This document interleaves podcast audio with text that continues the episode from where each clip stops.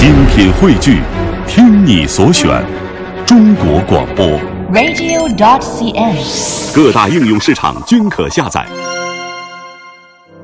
我们在开场的时候就说了，这世间唯有爱和美食不能够被辜负，所以今天特别选择了一本美食书，因为我们过去说到的爱情故事太多了，所以今天特别请到了《味得到》这本书的作者啊，著名的美食家，也是一位著名诗人阿尔毛老师。马上我们请出阿尔毛老师，你好，阿尔毛老师。大家好。我们听得出来啊，重庆口音啊，我们知道成都、重庆啊，美食好吃，麻辣的口音啊，麻辣的口音对，并且也是这个出大厨的地方。这个阿尔毛老师就是一个大厨啊，也是个美食家啊，就是用咱们的话说，是个吃货，也是会做吃的这样一个人。用我的话来说，是做饭的，做饭的。好，阿尔毛老师，这个书叫做《味得到》，您的这本书啊。对，非常好啊！它是一个美食书，但是又不同于电波那端很多朋友看到的过去的那种能够把那个每一张图片都赤裸裸的摆在你面前的。这本书当中其实没有一张那样的一些图片啊，有的也是非常雅致的一些插图啊。给大家介绍一下为什么叫味得到。一般我们把这个味道呢，都看成是麻辣，或者是酸甜苦，这些来描述这些的一个词儿，就是味道。但是事实上呢，就是味道这个词儿呢，在1916年以前，它是不用于味道的。在1916年以前，它有这个词儿叫味道，但是呢，不用于饮食。不用于饮食，它是用于什么？就是它是用于这个道家，就是对道的体味叫味道。也就是说呢，在1916年以前，我们描述这个食物好吃或者不好吃啊，只有说这个味好或者这个味不好，或者是说这个好吃或者这个不好吃，就没有说这个有味道，这个味道好吃，就没有这个。所以呢，这个其实呢，就是这个味道这个词儿啊，我觉得就是应该是把它分成两个字儿，成为两个词单独的，一个是味，一个是道。也就是说呢，你要有真正的味，你要有真正的味，你就需要有获取这个味的一个道，或者叫做。你要有真正的味，你就需要把这个味，用一种获取自然而然的一种方式和方法，来获得。那我是不是能理解这个道就是方式方法？对啊，我认为还要加一个，就是自然而然的方式和方法。因为你就仅是个方式和方法，你比如说，很多反季节的很多东西，缩短我们那个养殖的周期的这些，比如3个月出来的猪，对啊，然后呢，工业化生产养殖的鸡，这些我认为都是背道而驰的，就是它不是按自然的方式来获取的。这个就没有道。一般来说呢，就是说没有道的味，它不是真味。只有了道的味才是真味。我们能听得出阿尔毛老师的美食追求啊。而且这个味道呢，它实际上就是在1916年这个时候呢，由我们的国学大师，也是鲁迅的老师章太炎先生，提出来的。他也是实际上这个老先生也是一个大美食家，包括他的夫人也是一个大美食家。好吧，这个咱们吃货都给自己取了一个很好听的名字啊，美食家啊。实际上我知道阿尔毛老师更崇拜这个清代的一个更大的美食家，就是袁枚。对，袁枚呢，他是可以说是在乾隆那个时期啊，也是说康乾的鼎盛时期出来的一个诗人和一个美食家。这个人呢，就是他最后放弃了他做官的那个这种意愿，他还是当过几届县令的，对啊，放弃过后呢，然后来自己做了一个四合院，也修了一个四合院，也就是说在南京啊，就搞了一个随园。嗯，在这里面呢，它就是以美食来交友啊，以诗歌来结朋。嗯，好，这样每当别人请他吃饭，然后呢，他就会把他自己的这个吃厨啊，带去学习。对，这种一共坚持了40年，也就是说，他的说法就叫做“执弟子之礼”。我觉得这种美食精神是前无古人后无来者的。哦啊，也就是说，他写出了这个，最后写出了这个《随园食堂》。嗯，在我看来，也是前无古人后无来者。嗯。因为他在这里面啊，把就是康熙、乾隆最鼎盛的时代的整个中国啊，整个中国就是说比较大的这种菜系，啊，你比如说他那种江浙菜，还有徽菜，啊，还有粤菜，他把这些好的东西呢，都集中他。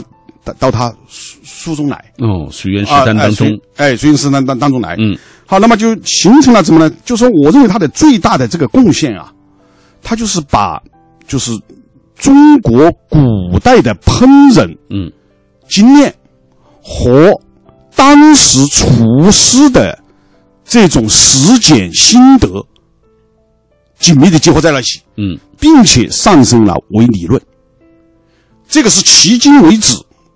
我们的美食家，啊，包括到现在，没有一个能够超越他的。那您的这本书和那个《随园食单》有什么关系啊？这本书呢，我是在看那个，就是在研读那个《随园食单》的时候啊，我觉得它里面说了很多关于味和关于道的东西。就是我把它那个味道还是分开，也就是说呢，它首先。他有句话给我，一个很大的一个启示，啊，他说学问之道，啊，要三思而后行，饮食亦然。那么他就说，学问之道这个三思而后行，就是说我们有了这个有了这个学问，或者是说要做这个菜，我们必须要。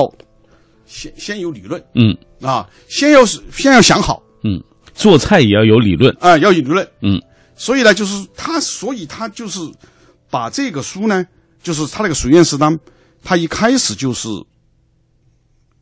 须知当，然后戒当，再是把那个鸡鱼啊这些，还有粥，还有饭，还有酒，还有茶，罗列出来。也就是说，你这本书的这个体例，就是这个顺序，就是按这个《随园食单》写的。对，就是按《随园食单》的结构。啊，实际上《随园食单》的结构就是从它一开篇开始。当然呢，我在解读它的那个《随园食单》的时候呢，也是按那种就是打乱的在解读。也就是说，我也不是说一开始就要从第一页开始。或者是说从须知当开始，啊，或者是从戒当开始，就是说，我觉得哪个时候需要解读哪篇文章，那么我就看当时，就是说我看了他的这种这篇文章的一些灵感或者是体会，啊，我觉得这个篇文章马上要写，那么就这样写出来。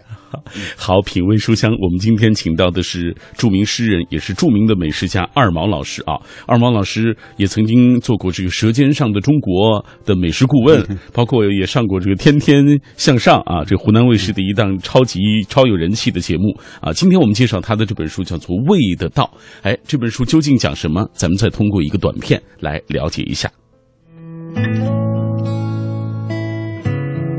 今晚分享《舌尖上的中国》美食顾问天天向上推介嘉宾美食作家二毛的最新力作《味的道》。在这本书中，二毛以诗人和美食家的双重身份与袁枚的《随园食单》对应，解读隐藏在200多年前随园会所里的佳肴，探寻是否更能接近味道本身，同时也远眺一下今天的味与那个时代的道之间的距离。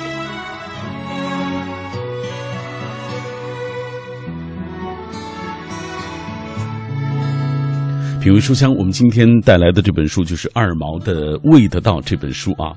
这本书的这个封面上就有一句话，叫做“凡事不宜苟且，而于饮食尤甚”。哎，二毛老师，你怎么理解这个话？就是凡事都不能马虎。对，他这句话呢，他是在他的戒当，他在戒当里面的就是头一句话，就是说，你做任何事情就不能马虎，不能马虎。但是呢，也就是说呢，对于饮食来讲，那就更不能马虎。把饮食放在最高的这个位置上了。对，好，那我们打开这本书来给大家讲一讲这个须知单啊，来给大家讲一讲这个所谓这个须知，所谓这个戒单，这是什么意思？他就是说这个饮食呢，就是把一个食材，或者你获取一个食材，要把这个食材把它烹饪出来。那么哪些该怎样做，哪些不该怎样做，他就先告诉你，他告诉你呢，就是在这里面，他一开始呢，他就有个先天须知，这个先天须知呢，它实际上就是主要是说一个什么问题呢？就是说，不管是食材，还是就是说我们的烹饪手段，你还是我们做菜的人，你都会是开始都会应该有一个天然的东西天然的东西。所谓你比如说你会做菜的人，那么你就应该是要有这个潜能。那我问问您，现在我们都知道这猪2-3个月就跳级出栏了啊，照您这个说法，这样的猪其实就不是好的食材了。对，因为这种我认为就是没有道的，就是没有味道的道。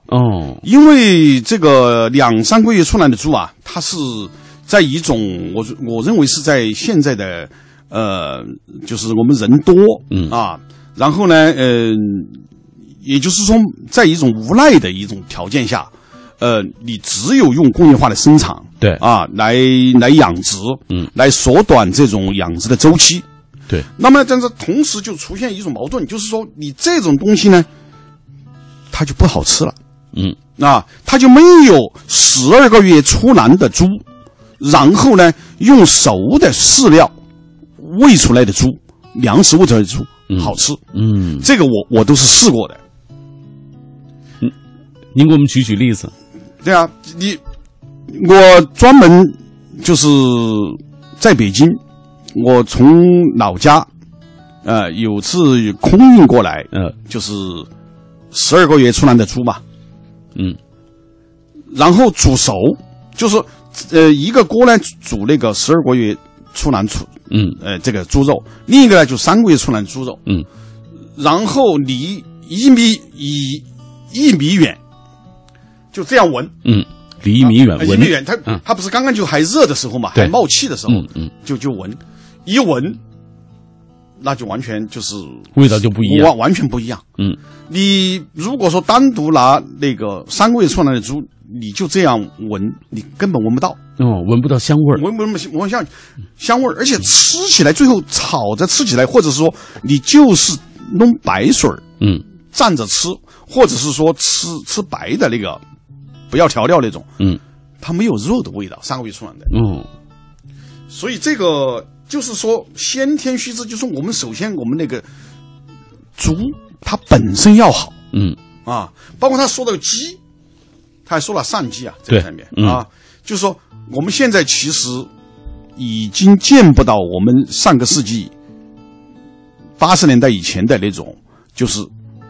善鸡的人你就找不到了，善鸡的人就是说，也就是说呢，最后这种工业化的生产，把这一个善的这个行当，就是燕国啊，我就是善的这个行当，已经消失了。对啊，因为上集他那个袁枚说到，他就是说这个，他专门说到了就是机理善论，机理善论，就是说燕国的嫩鸡，它是最好吃的，就是阉割过的这个嫩鸡，它是最好吃的。哎，阉割过的嫩鸡，它是最好吃的。所以呢，就是说，就说我们那个食材，它必须就是要先天要有这个性质。啊，比如说鸭子，现在你不是好多也是工业化养殖的，它也不是像春江水暖。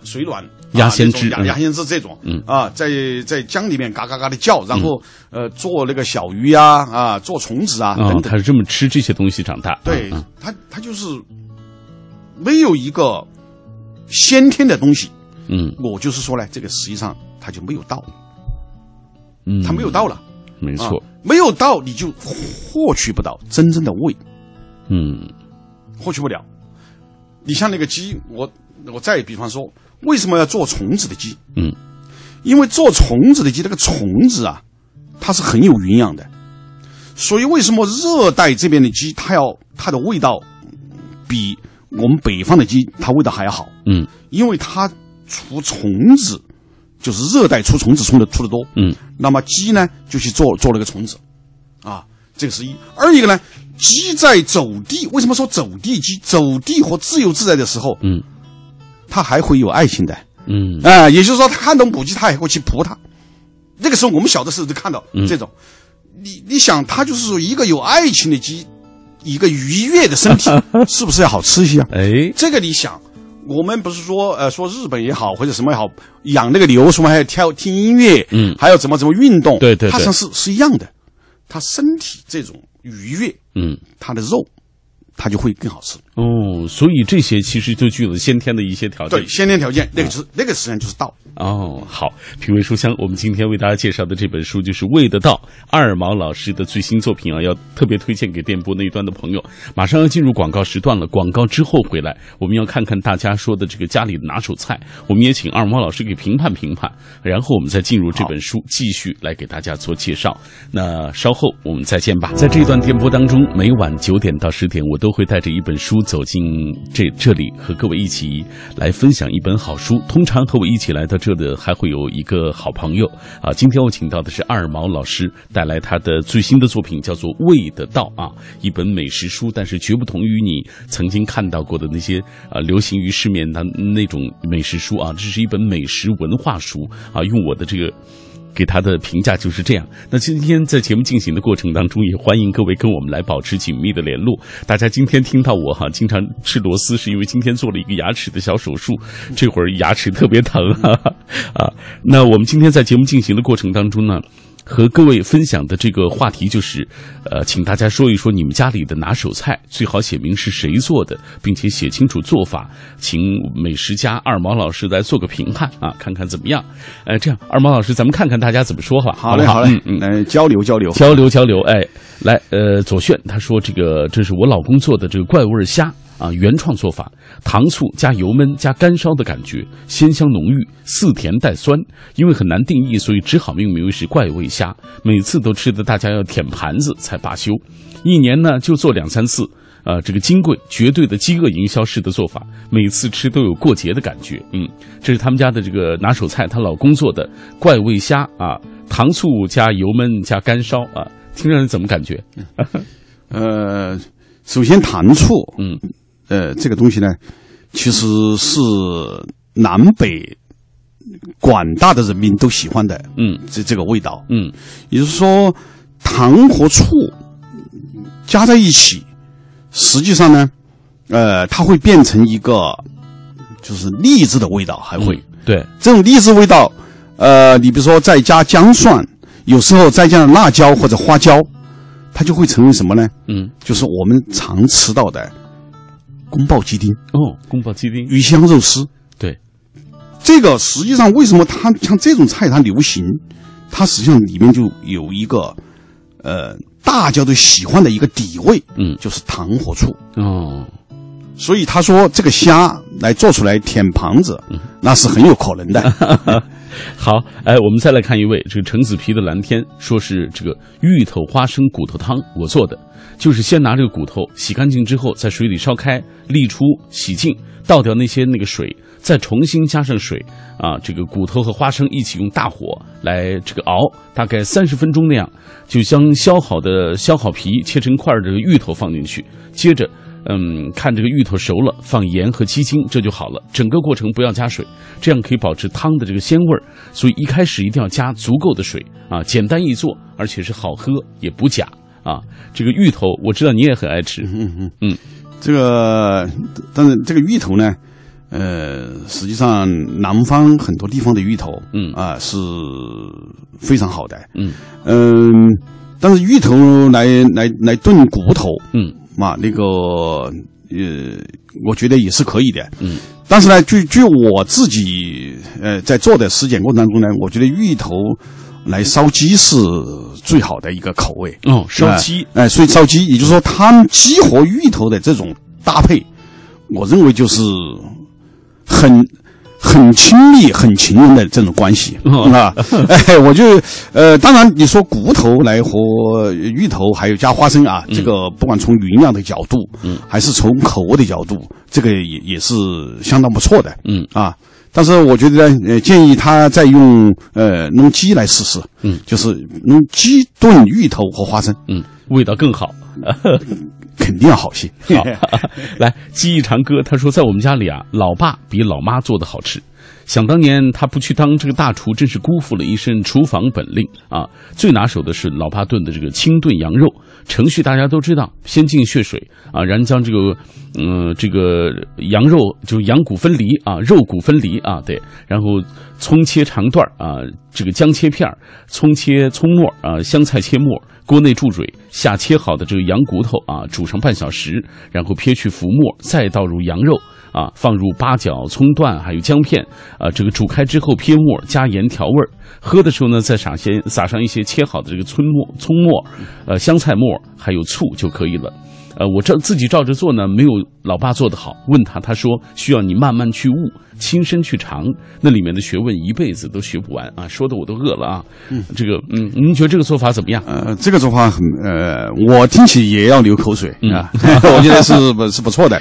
这个他，也就是说他老爸就是肯定是做过无数次的这道菜，而且呢，就是具有家传的这种，这种方式在里面，所以就是说，你就是在描述这道菜的时候，我觉得它就是应该是一道好吃的菜，啊。二毛老师，你们家里有拿手菜吗？讲一讲。有，我家里呢，就是实际上是我母亲，我母亲在我小的时候呢，我教过我2道菜，就是这2道菜呢是一荤一素，呢，当时。我还是就是那个地方说的，就好吃狗嘛，是一个好吃狗，好吃狗，所以就重庆话，对重庆话，他就是说你好吃你就自己做，因为你自己做，你自己最后有一个什么口味，咸淡啊浓，还有清，还有你这些自己能够掌握，于是呢，我就学到了他教我的呢。一道是回锅肉，回锅肉啊，回锅肉。这个回锅肉实际上在川菜里面，在最家常，但是实际上要做好也是最不容易的一道菜哦啊。它和什么鱼香肉丝和宫保鸡丁是一样的，就是说吃起来好吃，但是呢，真正要做好还是不容易的。另一道菜呢，也是一个看起来很瞧不起的一种啊食材，就是绿豆芽，这道也是我母亲，大概我是在10岁以前吧，就学会了这道菜啊。因为我母亲炒绿豆芽呢，她教我了一个绝招，就是说，除了把那个绿豆芽，当然就是要大火啊，用菜籽油，然后呢。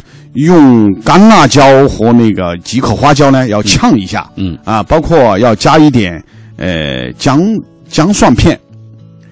关键就是在炒的时候呢，我母亲出其不意的，它加入了这种醪糟汁儿。嗯，醪糟汁儿，醪糟汁儿。嗯，那个醪糟汁呢，实际上它的功用，表面上看起来它是一个是甜，一个是有酒。嗯，也就是说呢，它实际上代替了白糖和那个料酒。嗯，但是它比白糖和料酒更加醇厚。嗯，它有起到了豆芽的增香，嗯，去腥的作用。哦，就那个豆腥味儿给去了。对，嗯，但是同时呢，就是紧接着要下锅的呢，就是要加醋。嗯，加醋啊，加醋，加醋，它主要是为了那个绿豆芽的那个脆嫩、爽口。嗯，那么那个醋一旦遇上高温，啊，又遇上那个醪糟汁儿，它就起这种很醇厚的这种香。嗯，那可以说这个就是引你口水出来的一个绝妙的东西啊。哎，在这本书当中，我看你很多篇你都写到你母亲做菜，看来就是你喜欢吃，包括喜欢做菜，后来对这个美食有这么多的研究，是受了你母亲的影响。对，我母亲是我们当地一个算是一个民间的一个厨师了，嗯，民间的高手，民间高手了，嗯，有时候那个时候，不管是红白喜事啊，还是开什么万人大会啊，嗯，都会请他去帮厨的。哦，那然后呢，我认为他是天生的有这种聪慧的东西，也就是说，他也肯学习，嗯，他经常也去向这些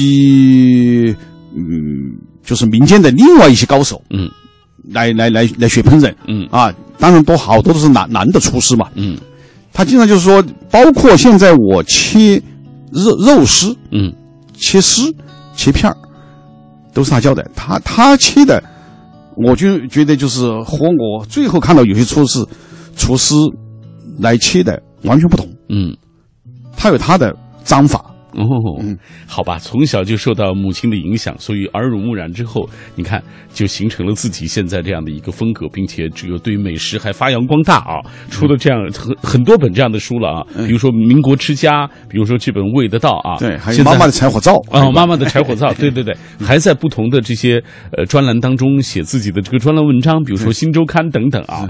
哎，今天我们为大家介绍的是您的这本《味的道》，来自于二毛老师啊。我们接下来透过一个短片来进一步了解二毛。作者二毛，舌尖上的中国美食顾问，天天向上推荐嘉宾，新周刊、中国经营报等美食专栏作家。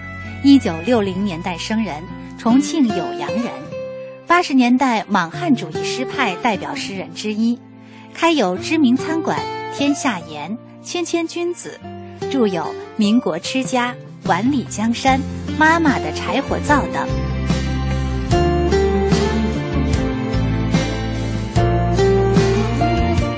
我们接下来继续请出二毛老师啊。这本书一个特点就是，我看你在解读的时候习惯用诗来解读啊。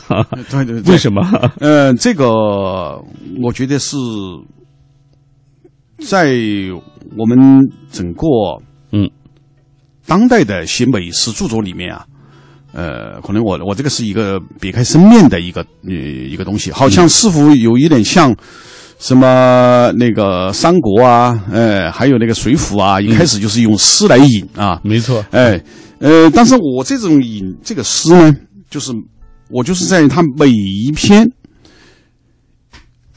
解读袁枚《随园食堂》的每一篇的前面，我都会要有一首诗来解读它，原因是什么呢？因为袁枚首先作为一个诗人，他最后才是一个美食家，而且呢，他里面写的很多东西，包括他的味或者说他的道，他好多东西呢，就是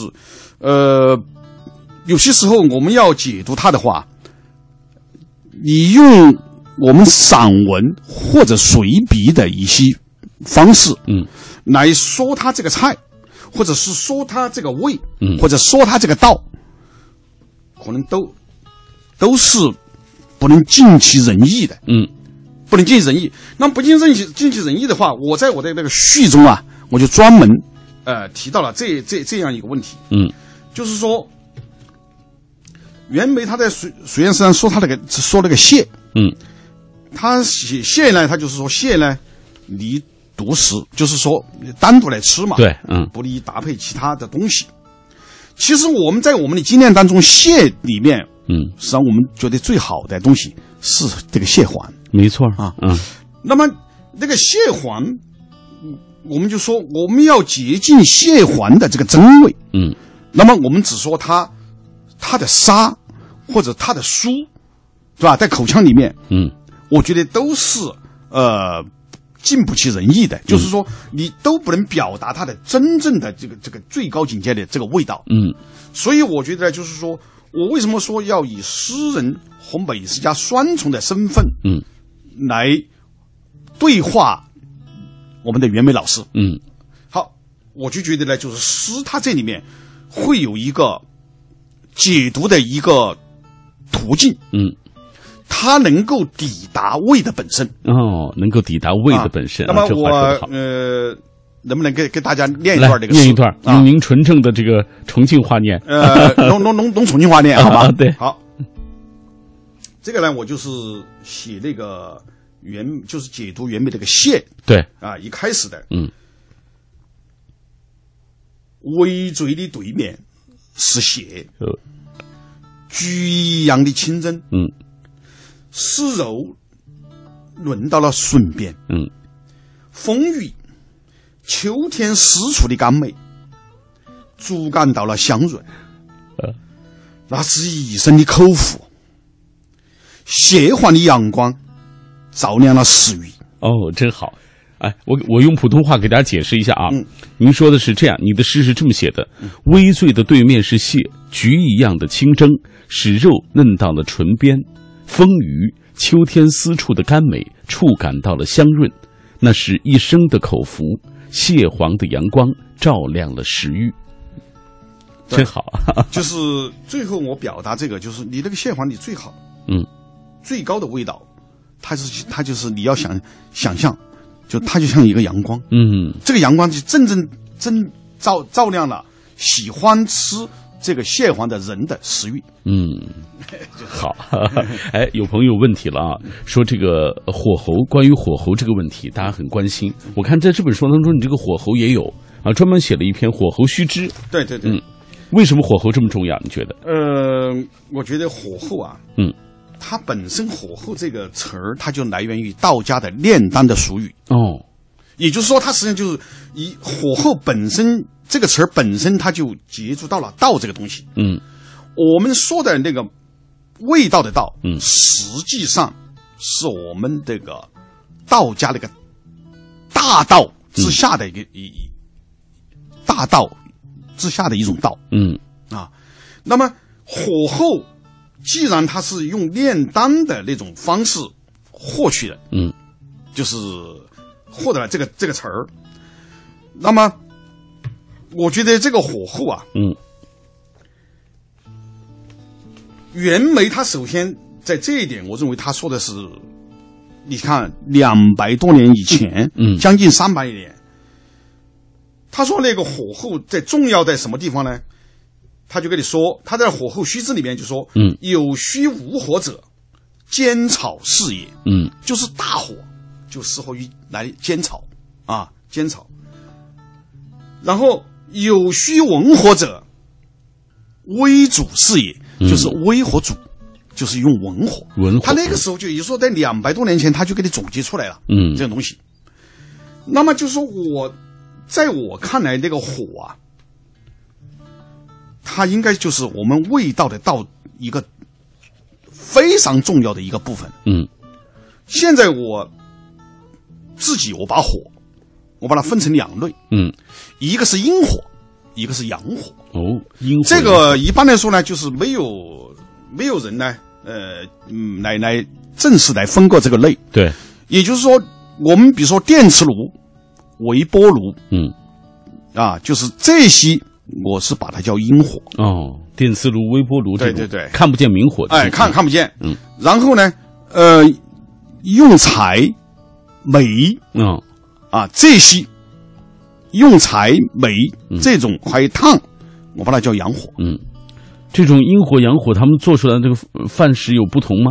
不同。这个而且我也做过试验。嗯，我做过试验，就是说我用阴火来做菜或者做饭，和用阳火来做菜做饭，包括就是沏茶，就是要来喝茶这种，都是不同的哦，味道。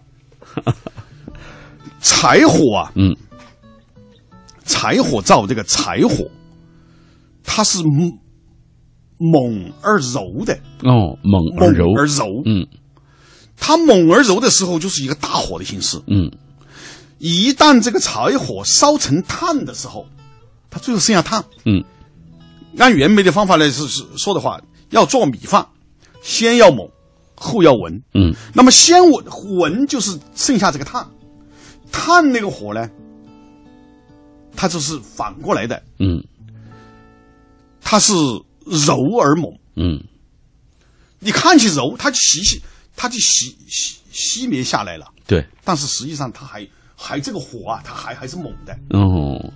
最后起我们那个米饭那个锅巴就靠这个炭，这个炭火就是柴最后剩下来的。好，哎，这里各位正在听到的是品味书香，我们今天带来的这本书是二毛老师的《味的道》。有朋友说了，味道看似平常，其实里面学问很深。不说治大国如同烹小鲜嘛，就说在做菜五味调和啊，这个还有煎炒烹炸当中啊，触类旁通，悟出了人生之道，达到形而上的境界。袁枚、崔代远、二毛啊，古往今来的这些老饕们，不理会圣人教导的君子远这个厨房那一套啊，会吃会做，乐趣无穷。味的道不是一般的菜谱烹饪手册，而是背后种种有趣的学问之道，所以才叫味的道，这是他的理解。说得很好，以下我们也继续透过一个短片来了解这本书。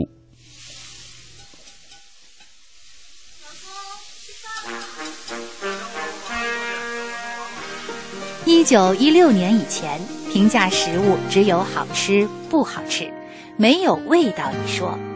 1916年，章太炎才把味道这个词用在食物上。这个道字暗藏了很多玄机，包括人们获得食材的方式、烹制食材的方法，也包括对待食材的态度。简单来说，就是人与食物的关系。凡事不宜苟且，而与饮食尤甚。二毛一直在味的道上寻寻觅觅，探求味与道的真谛，并将饮食之道用诗歌、哲学和情趣调味，最终成就了《味的道》这本书。今天在节目进行的过程当中，很多朋友啊，说到这个美食，大家都能勾起很多的美好的回忆啊，都在这里跟我们分享家里拿手菜。潇湘盒子说了，最好吃的菜啊，是有温度的菜。比如说从小和爷爷一起生活，他做那个面条、麻婆豆腐还有水煮鱼特别好吃，以致现在在外面吃饭点菜都会点。一个闺蜜啊，特别喜欢吃苦瓜，这是我唯一不吃的一道菜，但是因为她现在也有不吃的菜了。苦瓜您爱吃吗？苦瓜不好做。苦瓜爱吃。爱吃。其实苦瓜呢，它这种苦呢，一开始其实很多人他是不喜欢的。当然这个苦呢，它也是可以去掉的。但是去掉呢，我觉得完全去掉那个苦味啊，它就没有苦瓜这种味道了。对啊，实际上我特别喜欢苦瓜。拿来炖排骨苦瓜炖排骨，苦瓜炖排骨。而且我觉得苦瓜炖排骨，它就是一个荤，一个素啊，一个油啊，一个清，这里面我认为它是一个相得益彰的一个内涵在里面。而且呢，就是苦瓜本身也有清热的作用嘛。然后这个肉的骨头的这个汤，一旦和苦瓜这个味结合在一起的时候。它这种清鲜和那种醇厚，那就是说，可能就是和排骨和其他的搭配，可能很少有接近这种关系的，他们这种亲密关系，也就是说，嗯，他们也是亲密关系，对亲密关系。哎，生育心理自然说了，老公春节给我做的这个蒜爆羊肉啊，蒜爆羊肉就是羊肉用淀粉，把它腌好，然后油滑翻炒。他跟我们讲，关键就是像二毛老师说的，这个火候要掌握好啊，这个超好吃啊。他会做很多菜，我们家一有客人来都是他做菜，嗯。这个啊，他有好口福，还有荷兰鸣笛，他说在家里学着做菜，有时候照着菜谱，有时候跟父母学。同样是炒土豆丝儿吧，我是严格照着菜谱吃，菜谱做，反倒不如老爸老妈做他们做的好吃。这个他做菜盐放多少，何时出锅，更多是凭感觉。他还笑话我，看菜谱也出不了大厨，往往越精确越害人。这个火候啊，就是在做菜中培养出来的，感觉是慢慢积累出来的。这里面这个悟道呀。就我还需要且悟且思呢，这个时间还长着呢。嗯，对，这个也是一个悟道，悟道的味道的道。好，品味书香，因为时间的关系啊，我们今天就只能到这里了。为大家介绍的这本书是《味的道》，来自于二毛老师，一本非常棒的美食文化书。我觉得它是一本。今天很感谢二毛老师做客我们的节目，谢谢大家。哎。